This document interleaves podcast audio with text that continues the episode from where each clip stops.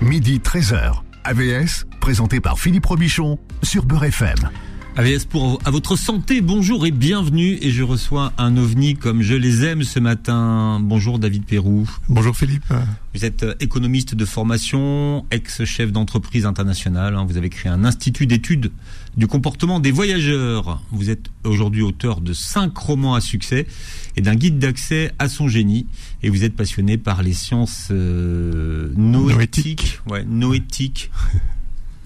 Exactement. Ouais, noétique, ça ne veut pas dire qu'il n'y a pas d'éthique. Hein. Noétique, ce sont les, les, sciences qui permettent de mieux comprendre la conscience. Exact, c'est bien ça, ouais, ouais. précisément. Ouais. Même, Alors, si, même si ça paraît un peu abscon, un peu, un, un peu vague, c'est toute, toute discipline scientifique qui permet d'appréhender la conscience.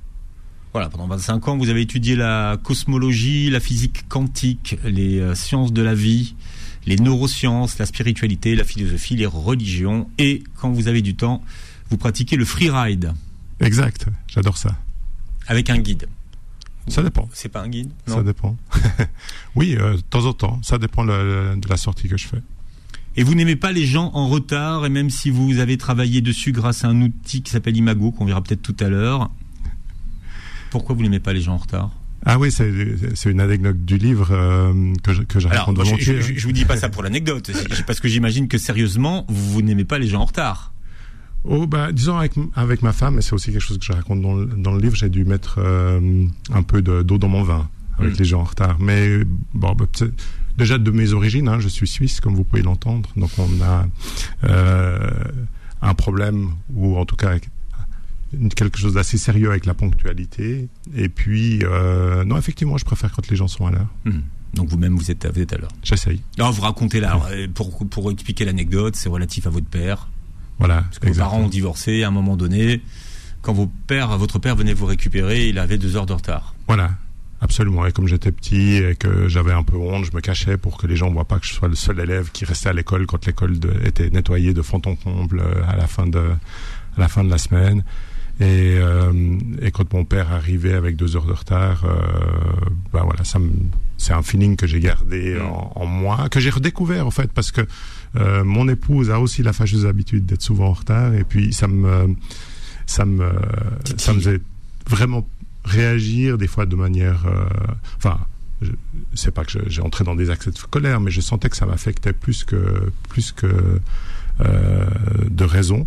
Et, et c'est justement c'est une des explications. Alors là, on saute déjà quelques étapes, mais c'est une des explications que je donne dans le livre, euh, qui est euh, que pour ne pas avoir trop de pensées excessives, une chose, une chose qui est bien, c'est de diminuer le nombre de conflits. Et, et, là, je parle de la méthode Imago qui permet justement de diminuer les conflits dans les couples.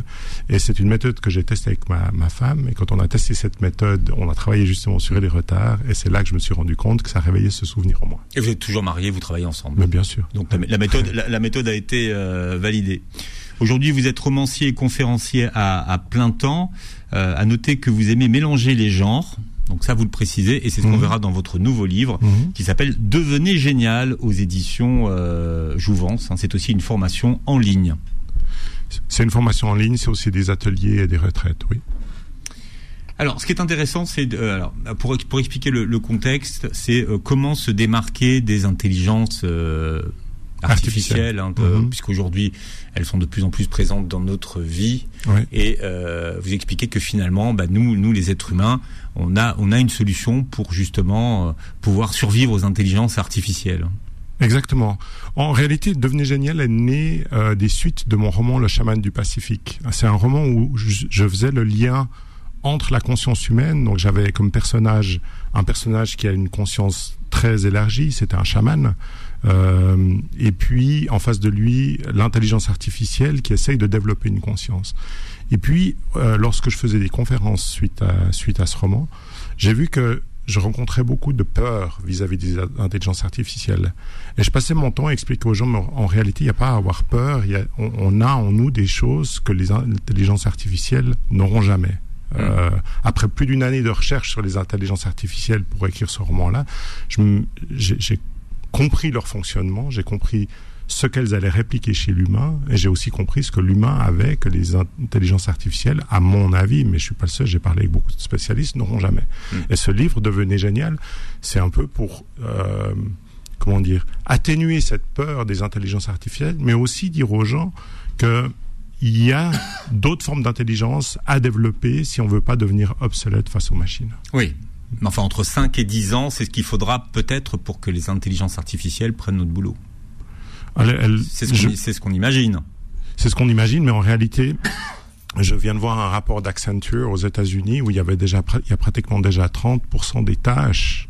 Euh, il parle pas de, il parle pas des emplois, mais il parle des tâches qui sont actuellement euh, faits par des intelligences artificielles dans des métiers comme la comptabilité ou, le, ou les assistants, les secrétaires, les, dans, dans les, les, reportages sportifs également.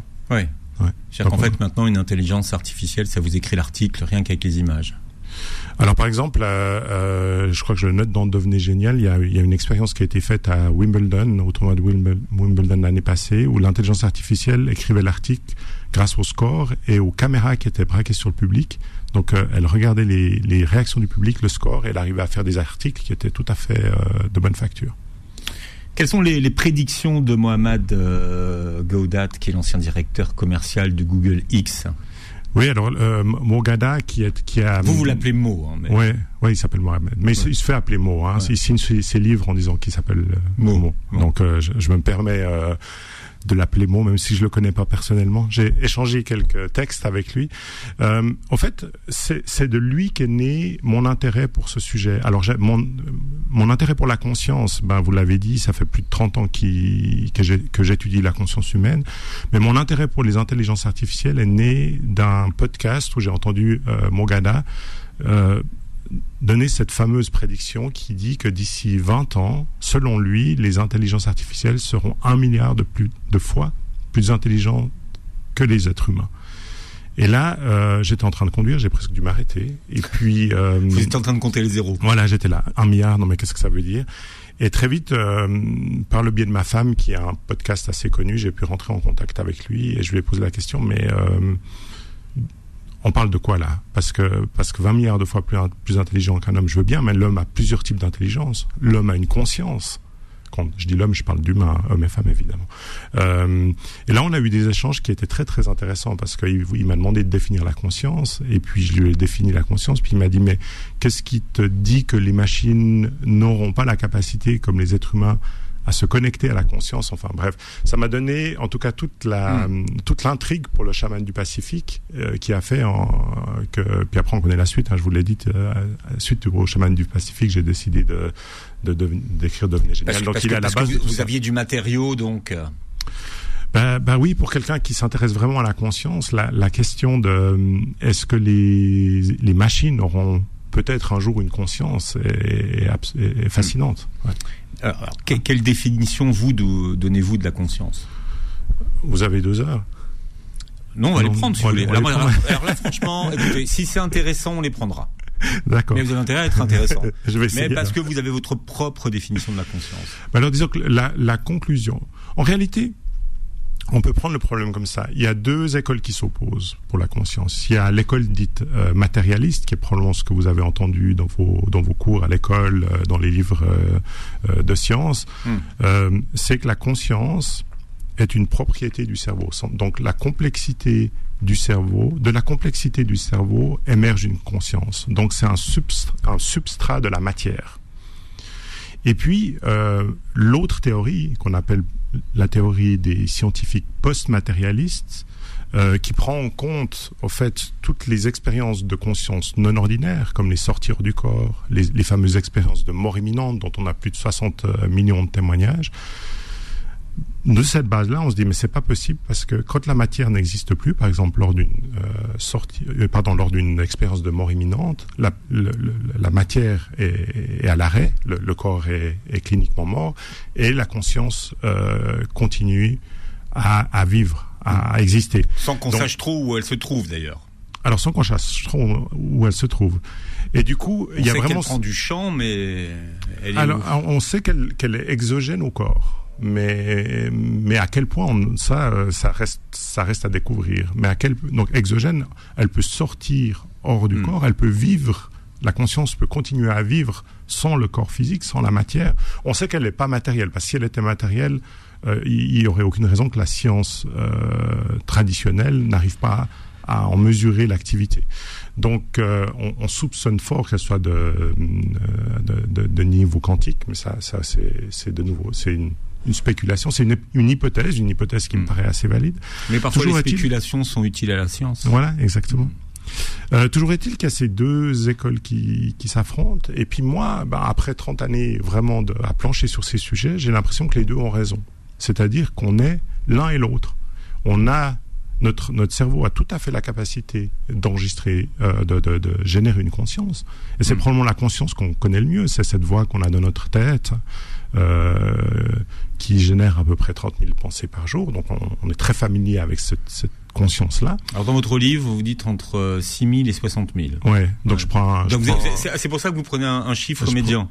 Bah, disons, le, le- ouais, je prends un chiffre médian. Euh, on n'a jamais, en réalité, on n'a jamais vraiment réussi à savoir combien l'humain générait de pensées par jour.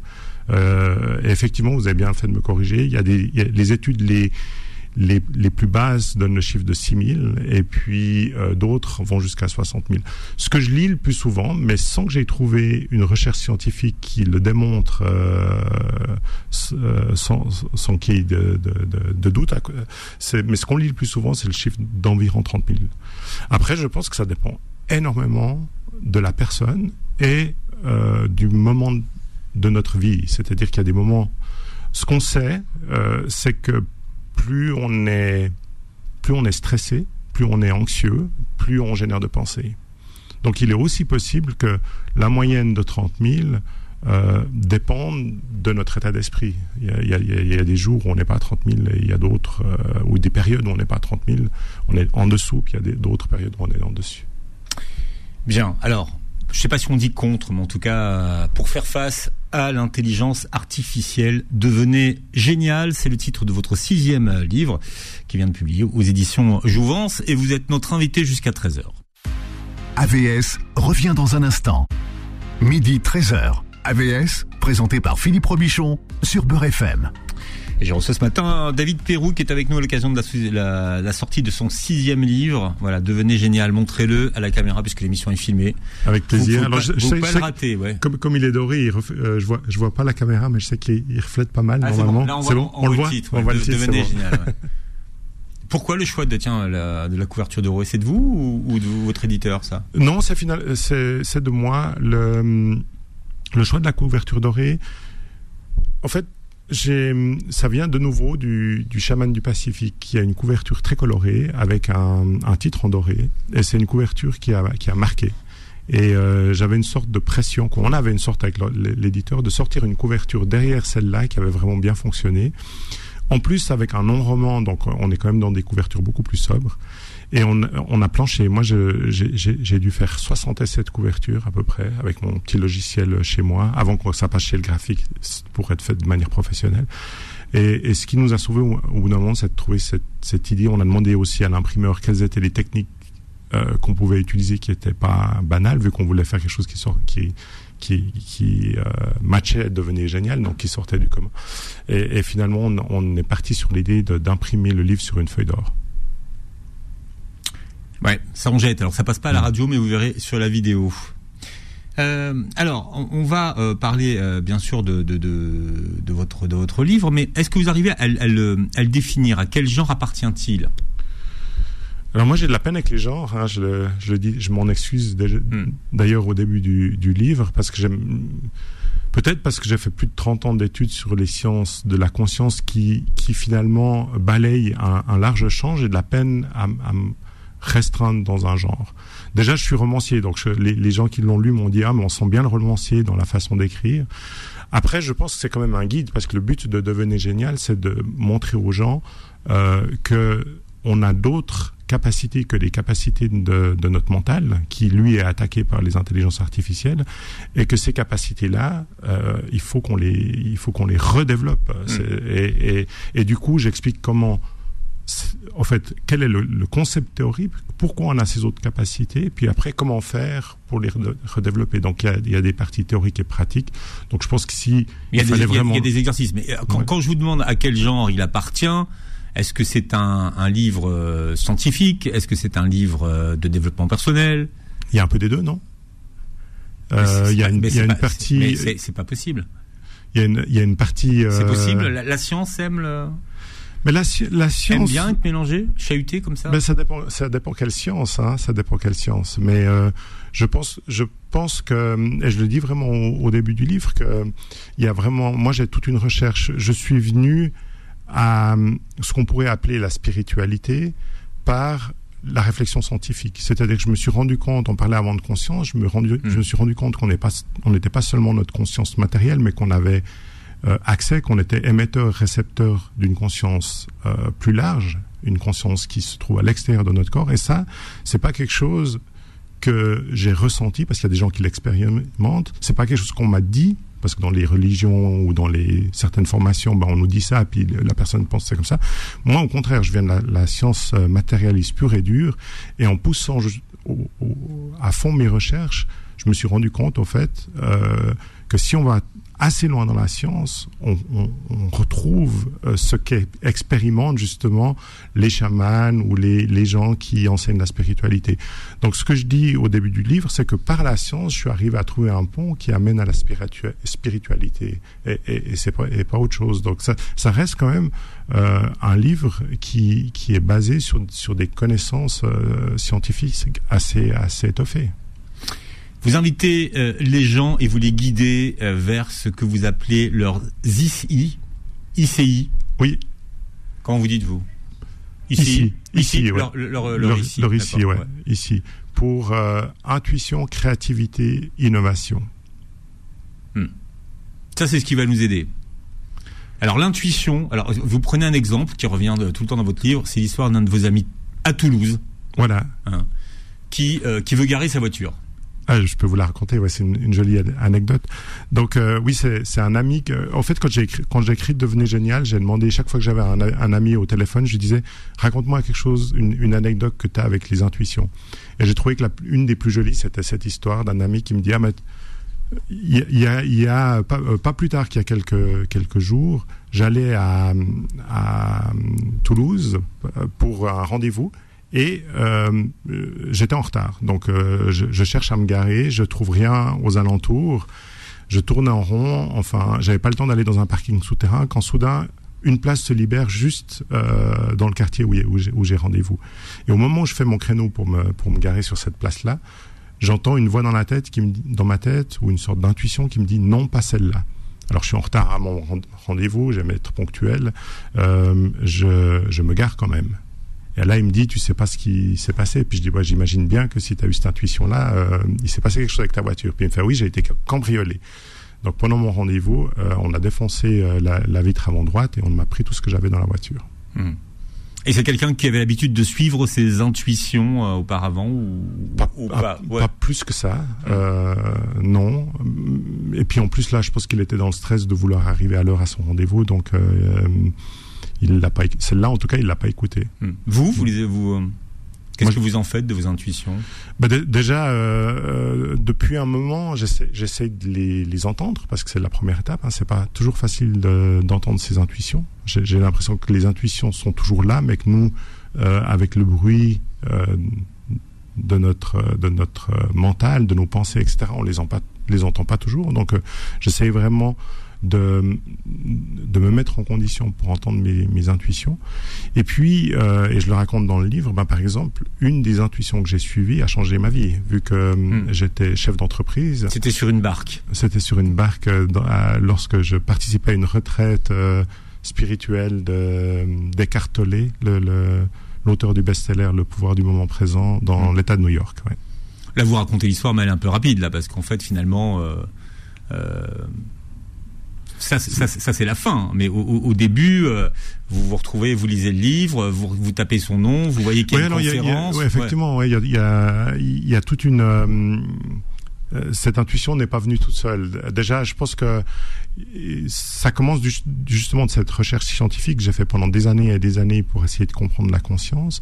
Au bout d'un moment, euh, quand j'ai commencé à comprendre ce que c'était cette conscience, j'avais l'impression d'être le, marchand de vélo qui connaît tout sur les vélos mais qui n'est jamais monté sur un vélo. Donc je me suis dit, il faut que je commence à m'exercer. C'est là que j'ai lu des livres comme Le pouvoir du moment présent. Quand j'ai lu Le pouvoir du moment présent, j'ai fait quelque chose que je n'avais pas fait avec tous les autres livres que j'avais lus auparavant. Il y en avait beaucoup. Euh, j'ai voulu en savoir plus et j'ai voulu voir si, si l'auteur donnait des retraites. Et c'est là que je me suis rendu compte qu'il en donnait une, mais très loin de chez moi, vu que c'était euh, aux États-Unis et que j'habite en Suisse. Et je me suis un peu sur un coup de tête. Il y avait un numéro de téléphone. J'ai quand même appelé ce numéro de téléphone. Je suis tombé sur une personne très agréable qui m'a annoncé que la retraite était complète. Et puis en discutant un peu avec elle, elle m'a dit ah, mais je vous prends quand même, mais il faut que vous trouviez un logement à l'extérieur du centre c'était une retraite qui durait euh, une semaine. J'ai plus plus de chambre de libre. J'ai dit bon ça je m'en je m'en charge. Je me suis inscrit. Et puis en arrivant là-bas, euh, bah, tout d'abord, je suis arrivé en tant que chef d'entreprise, donc euh, à chaque pause, euh, j'ouvrais mon ordinateur et je, je, lisais mes emails pour gérer mes problèmes. avec la réalité. Avec la réalité, j'avais beaucoup de choses à faire. Ouais. Et puis c'est vrai que bah, le pouvoir de cette, euh, cette, cette retraite, et comme elle a été menée, c'est qu'à un moment donné, euh, j'ai eu envie de me recentrer sur moi. Donc j'ai fait quelque chose que j'avais pas fait depuis des années. J'ai dit à mes collègues là pendant cinq jours, je suis plus joignable et j'ai arrêté de, de me, connecter au monde extérieur et je suis resté vraiment un peu dans ma bulle euh, à, m'écouter finalement. Et puis c'est en faisant ça. Du coup, au lieu, au lieu pour avoir l'histoire complète, au lieu de d'ouvrir mon ordinateur et de répondre à mes emails, quand on avait des pauses, euh, j'empruntais une petite barque pour aller sur un lac. Le, centre de, congrès était juste devant un lac et j'allais faire la sieste sur une barque. C'était magnifique. Il y avait des, couleurs d'automne somptueuses. Il faisait beau. Et, et c'est en m'assoupissant pour faire ma sieste que j'ai, à un moment donné entendu une, euh, j'ai eu cette intuition très forte, comme quoi je devais reprendre mon projet d'écriture, parce que j'avais déjà essayé il y a cinq ans d'écrire un livre sérieux qui n'avait pas marché mais que je devais le faire sous forme ludique, sous forme de roman. Et là, euh, c'est vraiment, j'ai eu tous les signes de l'intuition, c'est-à-dire que j'ai compris que cette, information venait d'ailleurs.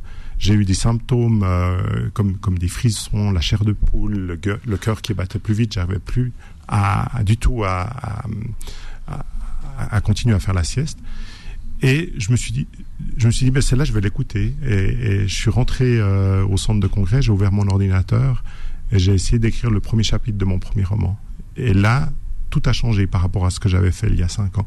J'étais dans une sorte de flow créatif où je voyais les images euh, de mon histoire euh, dérouler devant les yeux et, l'écriture du roman a été d'une fluidité et d'une facilité déconcertante.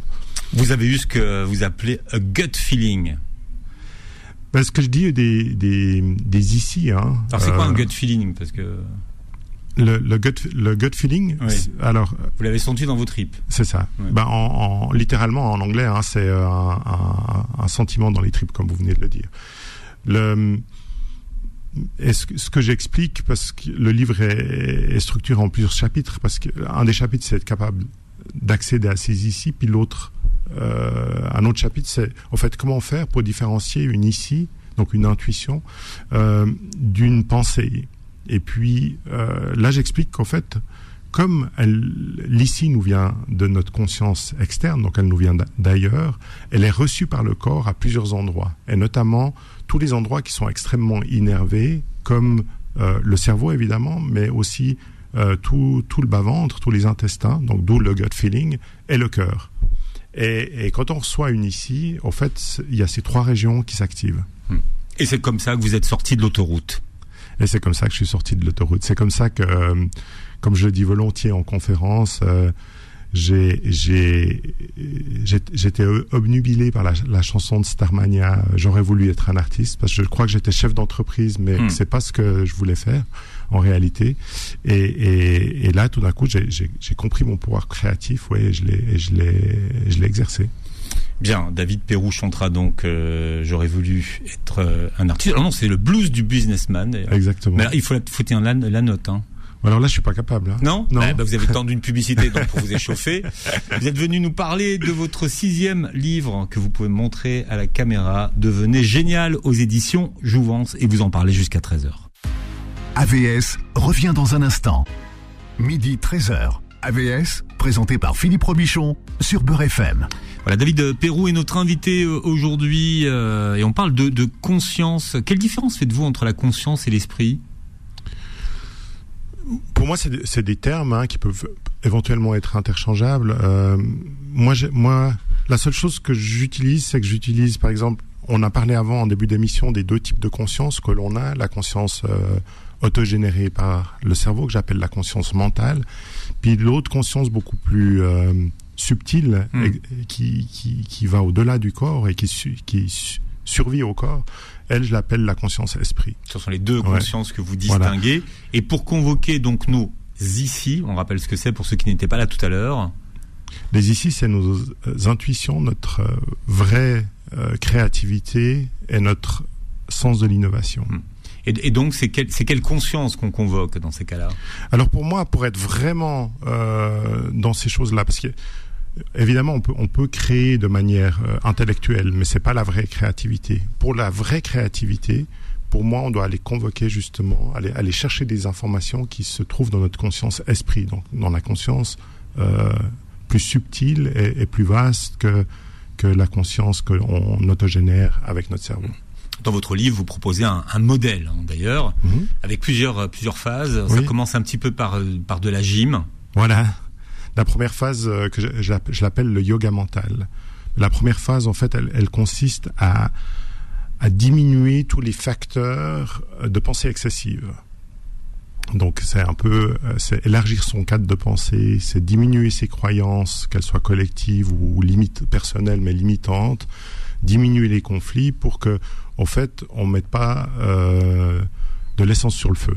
Hmm. Et, on, parlait avant hein, que la science nous dit qu'il y a entre 6 000 et 60 000 pensées par, euh, par, jour, Par jour. Par jour. Incroyable. Donc euh, l'idée du yoga mental, c'est mm. de se calmer pour qu'on soit plutôt euh, dans le bas de la fourchette que dans le haut. Mm. Pour assouplir justement ses pensées. Voilà. D'ailleurs, pour ceux qui nous écoutent, les, les, idées, ça, ça, ça rumine la nuit en plus. Hein. Alors j'ai aussi des conseils dans le livre pour les gens qui n'arrivent pas à dormir ou qui ruminent, euh, qui, ruminent exactement. Parce que le, alors le problème de la pensée, c'est qu'elle elle, elle, peut devenir excessive et ça peut devenir une pathologie qui nous qui nous empêche de dormir effectivement. Donc mm. là, il y a il y a aussi des, des, des trucs dans le dans des, des, des, techniques dans le livre pour les pour les personnes qui souffrent de pensée excessive nocturne notamment. Le C de ici, c'est euh, créativité, mais euh, et pour les personnes qui sont pas créatives. Alors moi, je pense pas qu'il y ait des personnes non créatives. Je pense qu'on a tous une part de créativité. Après, comme je dis dans le dans le livre, je moi j'ai j'ai accès à mes ici pour écrire des romans, euh, mais ça c'est personnel. C'est-à-dire que quelqu'un d'autre aura accès à ses ici pour pour d'autres choses, mais ça peut être pour tout. En fait, ça peut être trouver une solution créative à un challenge, à une passion inassouvie, à un problème professionnel ou personnel. Mmh. Mmh. Euh, ça n'a pas besoin d'être pour créer une œuvre d'art. Hmm. Vous dites que dans le monde qui, arrive aujourd'hui, il faut d'une certaine façon euh, être original. Ben, ce que, ce que Quand je, dis original, ça veut dire ne pas être comme les autres et pas penser comme les autres. Mais en fait, ce que le constat que je fais, c'est que on a tous une intelligence très mentale. Euh, on, pourrait dire qu'on est tous assez cerveau gauche, si on veut prendre cette analogie du cerveau hmm. euh, gauche, cerveau droite, même si on sait que c'est pas exactement. C'est discuté aujourd'hui. Ouais, c'est hein. discuté aujourd'hui, mais il y a des passerelles. Il y a des passerelles, bien sûr, mais l'image, on, peut la garder parce qu'elle est, elle est, elle est parlante. Euh, toujours est-il que de par notre éducation, notre formation, les croyances de la société euh, dans laquelle on vit, on, on, est tous très intellectuels, très mental. Or, euh, ce côté intellectuel et mental, c'est ce que les machines, les intelligences artificielles sont en train de développer. Hmm. Ça, elles reproduisent bien en fait. Elles, reproduisent bien. Pour l'instant, elles reproduisent assez bien. Elles vont reproduire de, mieux en mieux. Donc, ma crainte, euh, c'est que si nous, on se cantonne à ce, type d'intelligence seulement, et pas l'intelligence qui nous... Hmm qui euh, créative, euh, l'intelligence de nos ici, qui va nous sortir du lot, sortir de l'ordinaire, on va se retrouver obsolète face aux machines. Hmm.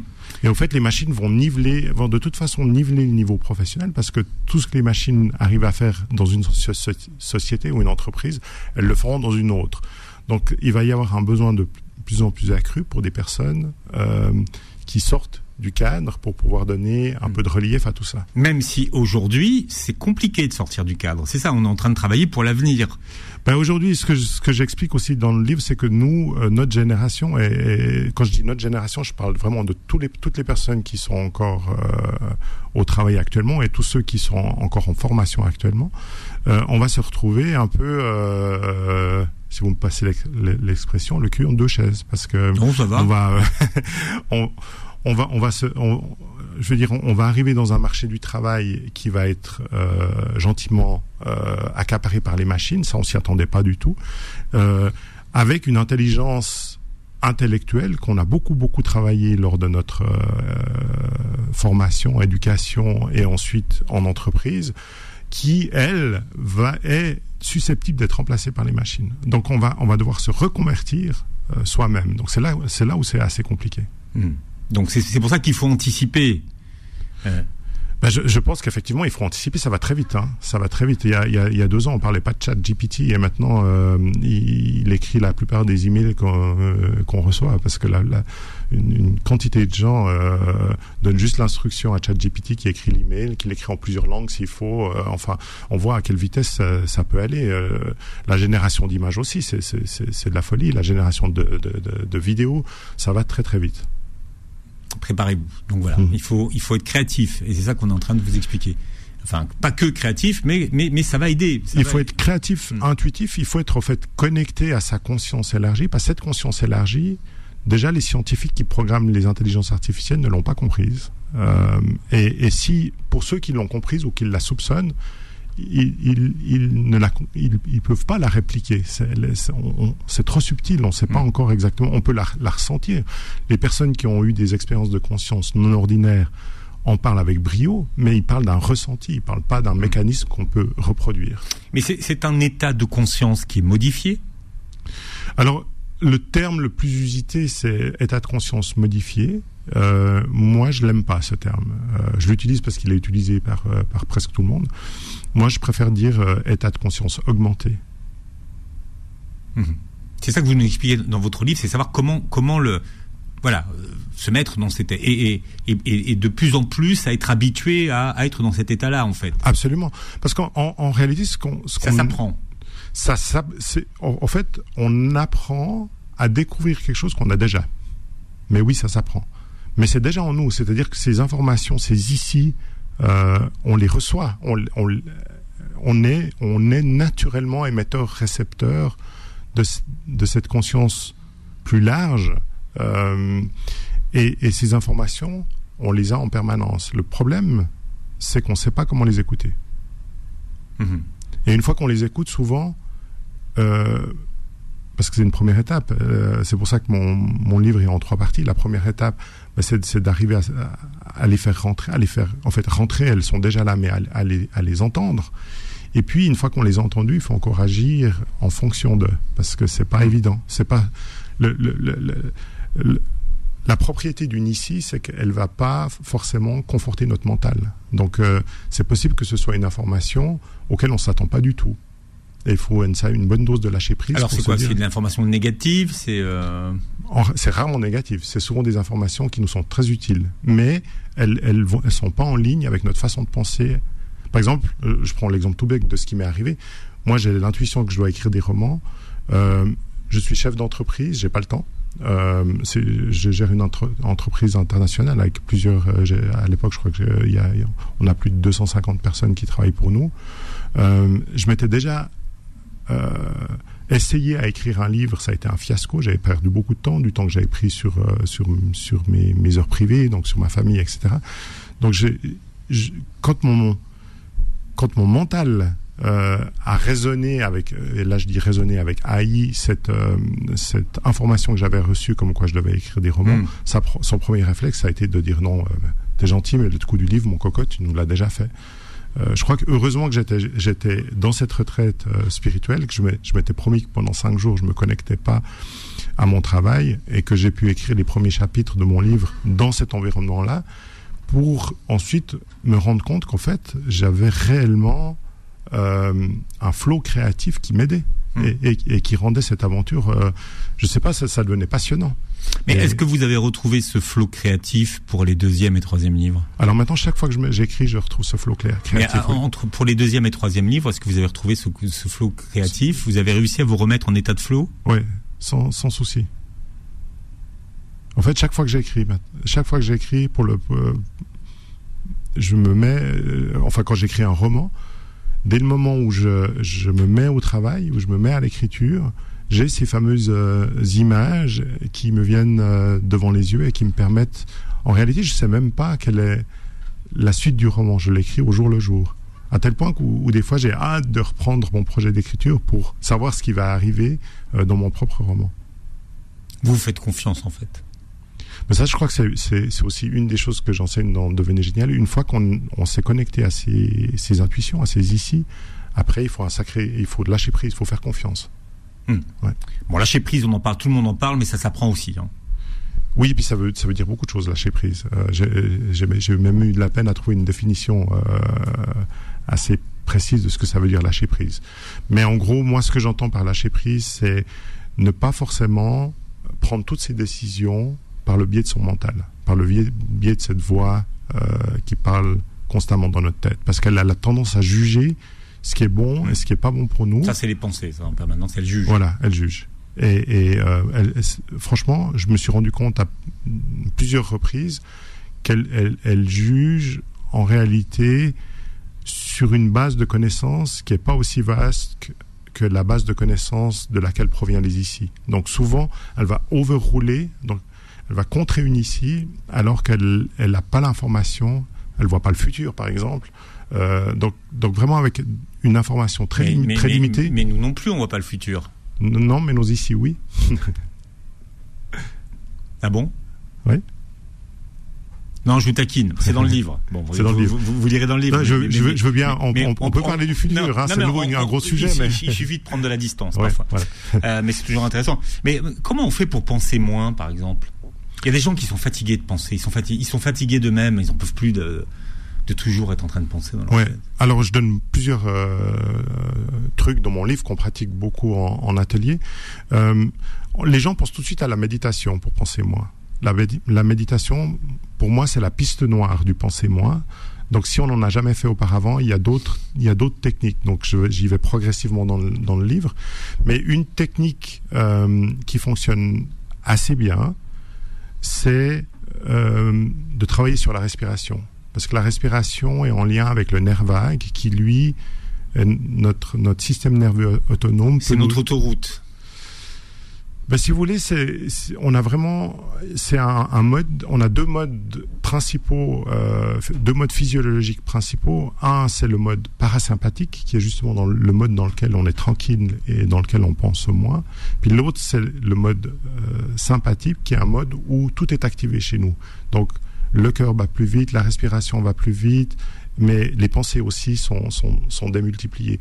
Donc simplement par certaines hmm. techniques euh, de respiration, il y a d'autres choses que la respiration, mais principalement la respiration, on peut indiquer au nerf vague qu'on est tranquille et qu'on veut se mettre en mode parasympathique, et là déjà on diminue les pensées. Bien. J'avais dit qu'on avait combien d'heures? 3, 4 vous voyez comment vous êtes, vous, les Suisses ouais. On vous donne ça, vous prenez ouais, ça. c'est ça. Allez, devenez génial, montrez-le à la caméra. C'est votre sixième livre, c'est votre premier non-roman, d'ailleurs. Hein, oui, tout à fait. Aux éditions Jouvence. Vous réécouterez l'émission en podcast sur beurrefm.net. Alors, je sais pas si on a un podcast aussi puissant que celui de votre femme. Euh, et vous verrez la vidéo sur la chaîne YouTube. Merci d'être venu depuis la Suisse nous voir aujourd'hui, David. Avec grand plaisir. Ah, vous êtes vraiment un ovni comme je les aime, je vous dis. et passez une très belle journée euh, santé sur Beurre FM. Retrouvez AVS tous les jours de midi à 13h et en podcast sur beurrefm.net et l'appli Beurre FM.